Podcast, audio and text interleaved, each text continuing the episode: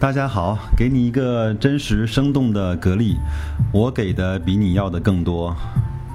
呃，今天啊，窗外又是一个艳阳高照的周末，嗯，据说天气大概有四十度。我看到，呃，新闻的报道，很多地方也是非常的热。今年好像是创下了一个记录吧，很多地方都破了百年一遇的高温啊。我看到新疆啊，包括四川。还有上海都特别的热啊，重庆啊、南京啊、郑州啊都特别特别的热啊。那在这么一个非常暖和的天气呢，我们再来看一下格力的当前的投资价值和风险。这个呢，其实需要我们一点点冷静的。呃，这篇文章呢是摘自于雪球一个叫凡夫俗子的用户所写的。凡夫俗子呢，对格力整个的。嗯，理解和对报表的这种分析还是相当值得，呃，我们尊敬的。那下面是正文，那呃，按照我的习惯呢，我会在正文里面会穿插一些我的理解和一些我的看法，大家就当听书来听。最近啊，呃，格力电器呢持续的调整，从大概最高价的四十一块五毛几，大概调整到了上周末的三十九块多，最低也，呃。触及到了三十九块的价格啊，那演绎了整个股市呢风险莫测、波动无常的本质，有感于不少小小小小散的烦烦扰。我呢也瞎掰一点，过去十年至今，呃一直在买格力，从来没有卖出过的理由。第一啊，是主要看好的理由。嗯，第一小点呢是。政策面鼓励长期价值投资，这个确实是从了刘志余上市之后，几乎所有的政策都在打压那些，嗯，就像李大霄讲的黑五类啊，中小创业绩差、题材概念重组，呃，壳资源，嗯，所有的事情都是在鼓励我们去长期的去持股，去长期的持有那些业绩好的股市股票。啊，从宏观基本面来看，昨天的监管高层众多谈话与之前的思路是一贯的，就是严格监管，严惩违法违纪的行为，继续发新股，支持实体经济，引导长期投资机构进入市场。嗯，大家应该知道啊，在美国的证监会，它的大门上贴了一句话，就是要保护中小。投资者，我们现在整个中国的证监会也有一点点这样的变化和精进的感觉了，这是不错的，这是值得我值得我们去，呃，鼓掌的。嗯，其实我觉得证监会呢，它就是要去惩戒，就是要去惩戒那些呃暗中交易、幕后交易，包括老鼠仓，包括呃那些不合规的东西啊，包括增发啊这种东西啊。考虑到金融工作会议明确的新思路，考虑到下半年十九大，那么我们预计啊，未来的三五年，这种鼓励价值投资的趋势都不会变化。那漂亮五零的前途可能会有波折，但是呢，概率和趋势一定是越来越漂亮。要命三千期间多少会有反弹，但是大浪淘沙，除了少部分真实真材实料的中小创脱颖而出，其他大部分的垃圾题材忽悠型的股票应该会越来越要那些人的命。第二小点，资本市场开放的大势啊已经形成了，沪港通、深港通相继开通之后，国家层面明确进一步开放资本市场。之后，名胜纳入 A 股，就是 MSCI 啊。从明年八月份开始，未来的六到八年，预计外部资金陆续进入 A 股的市场。目前国际上比较成熟的市场，主要是机构投资者在做价值投资，呃，以及投机博弈。格力。类似长期高增长、高分红、世界行业龙头的品牌市盈率都是在二十倍甚至二十倍以上。那最近港资大幅度的净流入格力电器，就是看到了格力的中长期的投资价值。据我的不完全统计，应该截止到上周，港资应该是持有了大概将近快一百亿的格力了，嗯，百分之五了。两千多亿的市值，百分之四到五了，这个应该是一个挺大的一个手笔了。那。当然，我们也知道格力呢并没有纳入到 MCI 的指数，因为整个格力在去年停牌的时间比较长，不符合纳入整个 MSCI 的指数的标准。但是呢，但到明年六月的时候，时间节点就是新的一年了。那我相信这样的好股票一定，或者说非常有大概率的会纳入到整个民生的指数。就算晚一年，其实也没有关系。那资本呢是逐利的，格力的品质放在这里。第三呢？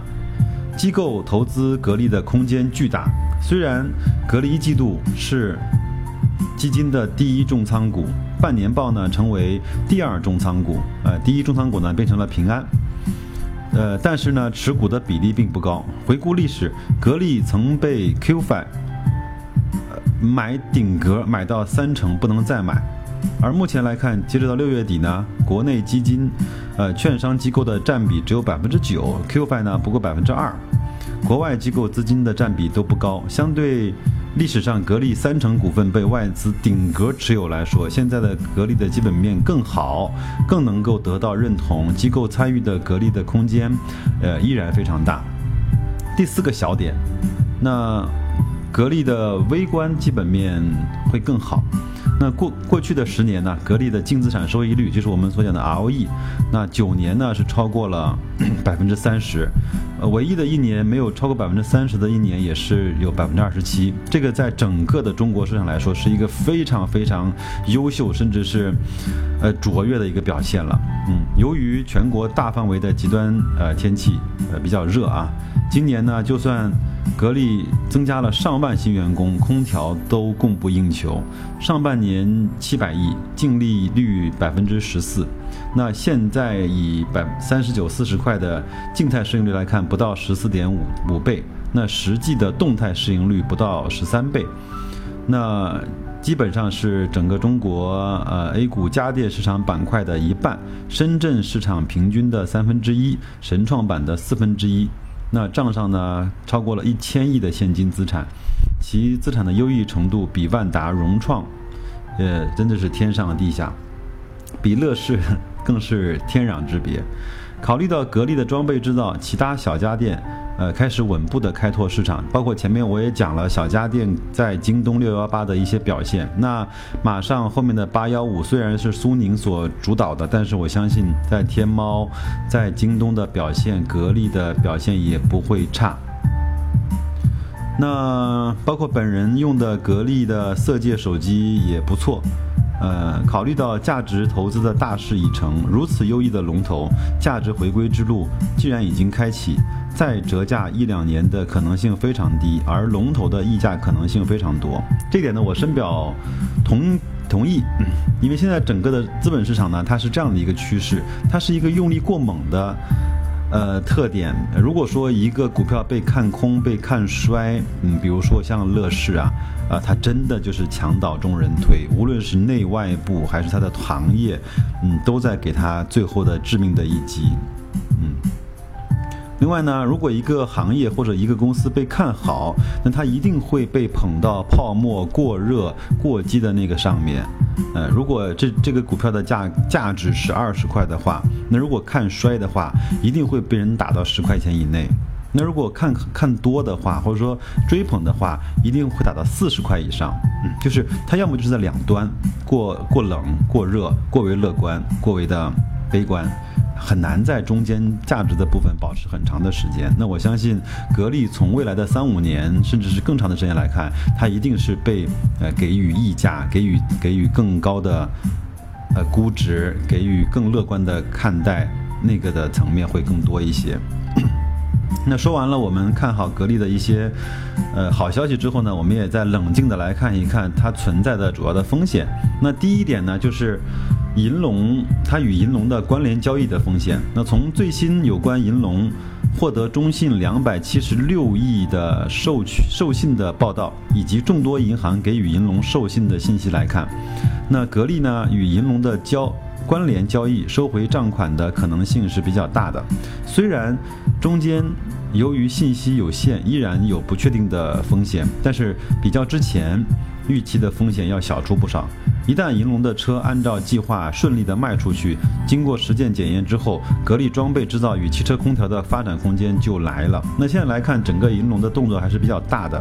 前面董明珠应该是在南京呃做了一个。银龙的新能源的生产基地，那又在珠海又建了一个，投资了一百九十六亿，建造了银龙的全国的总部，包括市委书记也去参观和，呃，也去视察。那我觉得这个呢，应该是呃实在的一个事情。第二呢，就是第二个风险呢，就是汇金和前海出货的风险。那汇金的本身呢，就是救市资金，那之前的正金退出，那。现在的汇金退出确实是一个很好的时机，那前海呢也承诺过要以适时的时机来退出格力。从近期两次尾盘超级大单压盘，应该是在几万手啊，以及横盘整理的十天，随其他蓝筹一起下调的情况来看。最可能不是汇金，而是前海在出货，这个短线的压力确实比较大。你但是呢，有有了港资接盘，加上格力的品质，中长期反而有利于格力市场向市场化的呃发展，这个是向好的一个事情。第三呢，获利盘退出的风险，近一年来啊，格力的涨幅比较大，相对于弱势的大盘与要命三千呢，尤其显得收获比较大。那横盘与调整的情况下，投资者恐慌退出的机会比较大。这个确实是，这个是情绪，没有办法。嗯它跟它跟呃基本面没有关系。有人二十块买的，先涨到了四十一块，他卖不卖嘛？如果会调到调到调到三三三十六块，他就一定会卖了嘛？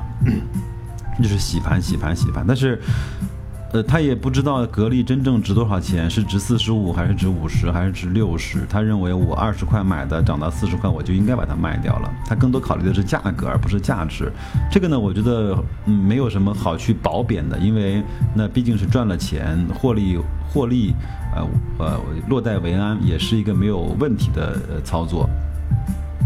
那考虑到前面我们所讲的它的它的它的优势和它的劣势，包括风险，那综合格力的投资价值，那考虑到董总啊一直在买买买，那我们呢一直对格力呢痴心依旧，安心锁仓，等着看格力的半年报。格力的半年报。呃，根据格力公司的公布，应该是说八月三十一号会发布半年报。那这个时候呢，我也会为大家去精细的去解读，在今年市场这么好的情况下，格力的半年报和它的基本面和它的一些财务数据，有可能或者说会发生什么样的一些变化啊？那如果说有什么梦想的话，那我们也希望国内的基金机构呢，给格力。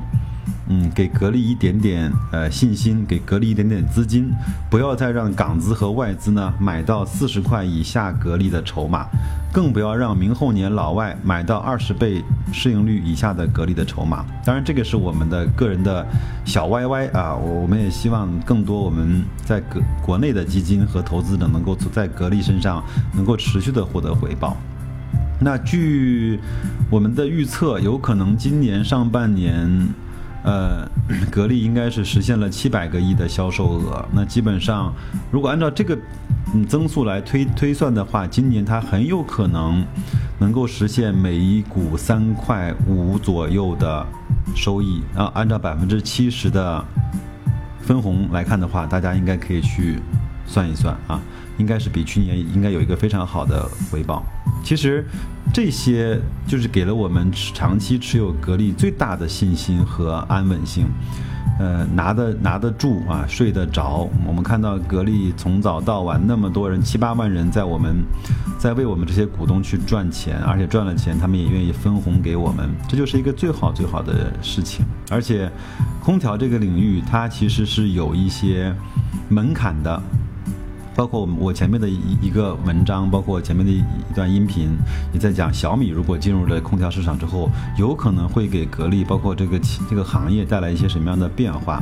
呃，其实我觉得能够带来的变化不像手机、电视，包括平板，甚至像智能家居那么的大。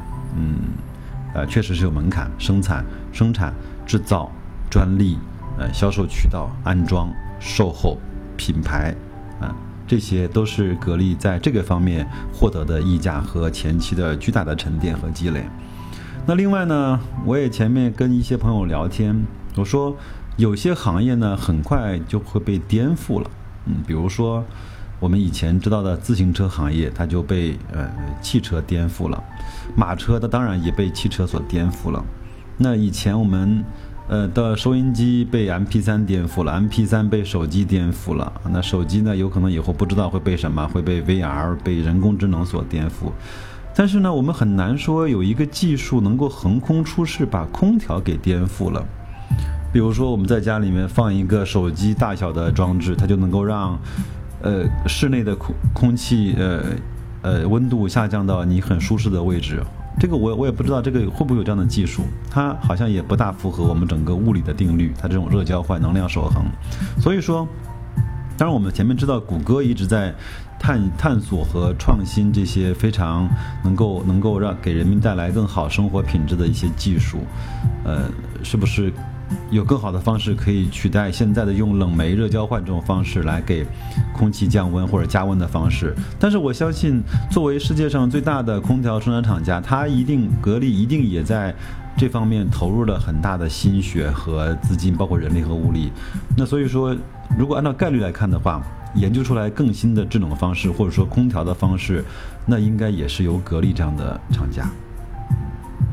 所以说，这这个呢也是我自己的 YY 啦。那个这么热的天，呃，也希望大家能够安心的去持股，多看一点关于投资方面基本的书籍，呃，去少听一些消息啊，少听一些传言，多看公司的品质，呃，少看公司的概念。谢谢各位。